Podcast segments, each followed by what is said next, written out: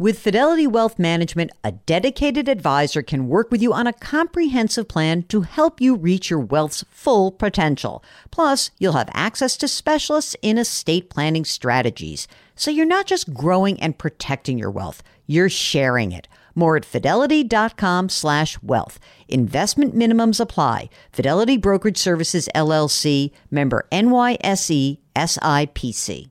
And now, a word from our sponsors at Betterment. If you're listening to my show, you're looking for tips on how to work smarter, not harder. And let's be real, you're already working hard to earn your money, but how do you make sure that your money is working hard for you? Here's how with a Betterment automated investment and savings app, your money will go to work They've got technology that will provide you with advanced tools, and they're built to help maximize your returns, not to mention your time. They have expert built portfolios of low cost exchange traded funds. You know, I love those exchange traded funds. There's automated investing technology, and as part of that, automated rebalancing. Many of you have been asking about rebalancing, and it sort of feels like a hard thing to do on your own. With Betterment, easy peasy. They do it for you. Visit betterment.com to get started. Learn more about high yield cash accounts at betterment.com. Investing involves risk. Performance is not guaranteed. Cash reserve offered through Betterment LLC and Betterment Securities. Betterment is not a bank.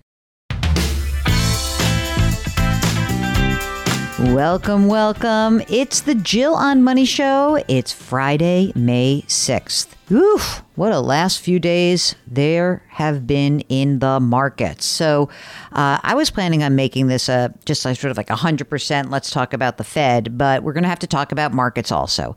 As we expected, the Fed did raise interest rates by a half of a percentage point. And uh, I'm going to play a little segment that I did for CBS Mornings. Uh, I was standing up in front of a monitor and there were beautiful glitzy uh, graphics there. But what I wasn't able to do was to really talk about the consumer impact of rising rates. And you'll also hear at the end of this segment that I talk about how, hey, stocks were up by 3% after the Federal Reserve Chair, Jerome Powell, conducted his press conference. And I think part of that was so interesting because I was watching the markets rally. I'm like, why is the market rallying? When investors seem to be delighted with the idea that the Fed chair kind of took off this idea of a 75 basis point increase, that he kind of took that off the table, 0.75%. But he also said something that I thought was really important that seemed to be forgotten in, in that glee over no three quarter percent increase. And that is, he said the Fed's going to really try to do this softish landing, really going to try to figure out how to balance the uh, idea of raising interest rates without driving the, the U.S. economy into a ditch. He sort of used this term softish landing. I mean, that's pretty interesting. This is still going to be really hard, right? This is the metaphor I'm going with. The Fed is trying to gradually increase rates and slowly allow the bonds that they purchase, that quantitative easing, they're going to slowly allow those bonds to mature and roll off their balance sheet. Maybe they'll sell some in the future. This is their effort to kind of tap on the brakes, not slam them down. So, again, this is the idea that the Fed is driving the car, the US economy. It's part of the car, not the whole thing. They don't want to like pull up that emergency brake, veer off the road, and then we're landing in a recession ditch. That's what they're trying to avoid. I think what the fear has been among investors, as we've seen in the first four months of this year, is that we are going to land in that recessionary ditch. So let's play the segment, Mark. We'll put the segment out there, and then I'm going to come back on the other side and talk a little bit more about markets, but also about the the impact that I'm seeing right now with the Fed's action. So here is the segment yesterday morning. And when you hear a conversation and when I toss back and forth, it's with Tony Dokoupil, who's one of our anchors. So here's yesterday's segment from CBS Mornings. Federal Reserve has announced the biggest increase in its key short term interest rate in more than 20 years. That rate going up by half a percentage point, all part of the battle to rein in prices, which of course have been rising for most Americans. I mean, take a look at this. Since March of last year, the cost of food, energy, and gas have all seen major increases. So the big question is will the Fed strategy work? CBS News business analyst Jill Schlesinger is here to tell us. Jill, good morning. Good morning. Well, this move was expected, and it's intended to thread a very precise needle. We're trying to see if the Fed can ease prices without triggering a recession or job losses. Now, that half point increase for short term interest rates, the largest since the year 2000, and it aims to do two things. One, we were going to see if the Fed can remove the economic boost that they provided during the COVID recession.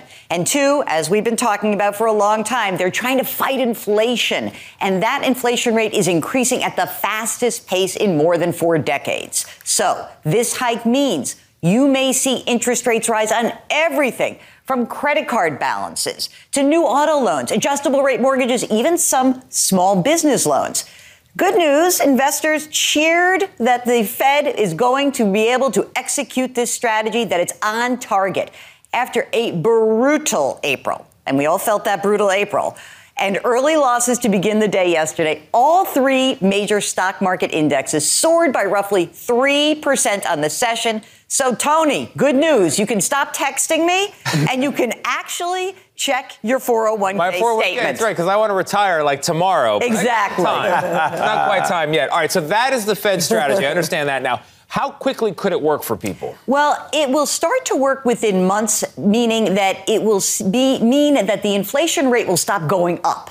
But prices are going to remain high for probably 6, 12, maybe even 18 more months. The Fed strategy is a two year strategy, wow. and we're just at the beginning of this process. So it went up relatively slowly to a new high, and it's going to take some time for it to come back down. You betcha. Okay, so you hear me say to the anchor, hey, you can check your 401k statements right now, is what I should have said, because as markets opened uh, yesterday morning, it was just all downhill and it was a really rough day. So as I record this, it is 12:40 Eastern time on Thursday, and looking like uh, three three and a half percent losses for the broad indexes.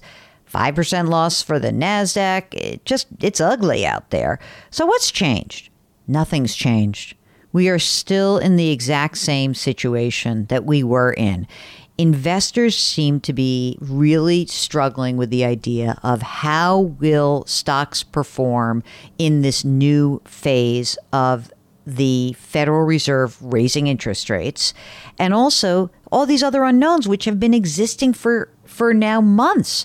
The supply chain the war in Ukraine this kind of reminds me a little bit of the Great Recession and the financial meltdown that like we hadn't been through a period like that and so the fear of the unknown was what really caused so much of the selling and we just don't know because frankly nobody really can understand what the path forward is. So, let's take a deep breath for a second and let's remind ourselves why do we invest? We invest for the long term, right? You know that. We've talked about this for a long time, talk about long term. And, you know, I think that there are a lot of people who are worried because there's kind of no place to hide. Stocks are down, bonds are down, you're getting paid piddly squat on your cash. I get all of that. But for many people, and I would say for the vast majority of us, we are investing for the long term. The long term meaning you are looking at uh, maybe your own retirement, maybe college funding. And even if you're about to retire, you've got to remember that your retirement is going to last 20, 30 years. The thing that I always try to soothe myself with is that, you know, if you remind yourself why you are investing, that you're saving for a long term goal, or that I'm still putting money into retirement or my college plans or a brokerage account, that that money is coming out and now buying shares at cheaper prices. I mean, given that we are at 40 year highs in inflation, there aren't a lot of sales out there. And so when you get the stock market, the bond market dropping, you're essentially able to buy many assets on sale does not guarantee that they will not go lower, but it does start to make you consider that in some ways you are combating this very uncertain period by sticking to your game plan. And to me, I think that that sort of always gives me some solace. Okay, some more things to remember. Um, you know, we've been talking about the Fed. We've been talking about why the Fed does what it does. But, you know, listen, remember that if you've got credit card balances and auto loans and adjustable rate mortgages and small business loans, those are all going to cost more. You know, savers, and I think a lot of you are savers, you go look for those higher rates with the online institutions. They're much better than the brick and mortar. Do check out I bonds. Mark said he was going to go to treasurydirect.gov and fight with that website to grab that 9.62% I bond rate that is going through October. And if you are looking at mortgages, if you can still afford your house with a 5.5% mortgage, that's fine. I know many of you might be choosing a variable or adjustable rate loan. You know, that locks you in for a fixed period, sometimes five, seven years. Just be careful because there is a risk that rates could be higher whenever the period is up. So, you know, I think that some of this period should remind all of us that we are not immune to volatility. It's not just that like we go through a horrible period like the spring of 2020 and come out of it and say, "Oh, that's no big deal." It's always a big deal. It is always anxiety provoking. It always makes you feel a little worried. You start second guessing yourself. All those things are true, okay? I get it. So, what I would like you to do is if you're feeling breathless, if you're feeling worried, if you're feeling anxious, why don't you give us a holler? Just go to our website, jillonmoney.com, click the contact us button, let us hold your hands.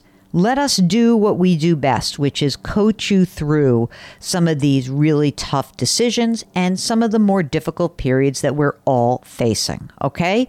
JillOnMoney.com, contact us. Let us know if you want if you would like to come on the air because we'd love to have you. Okay? All right, so it's Friday.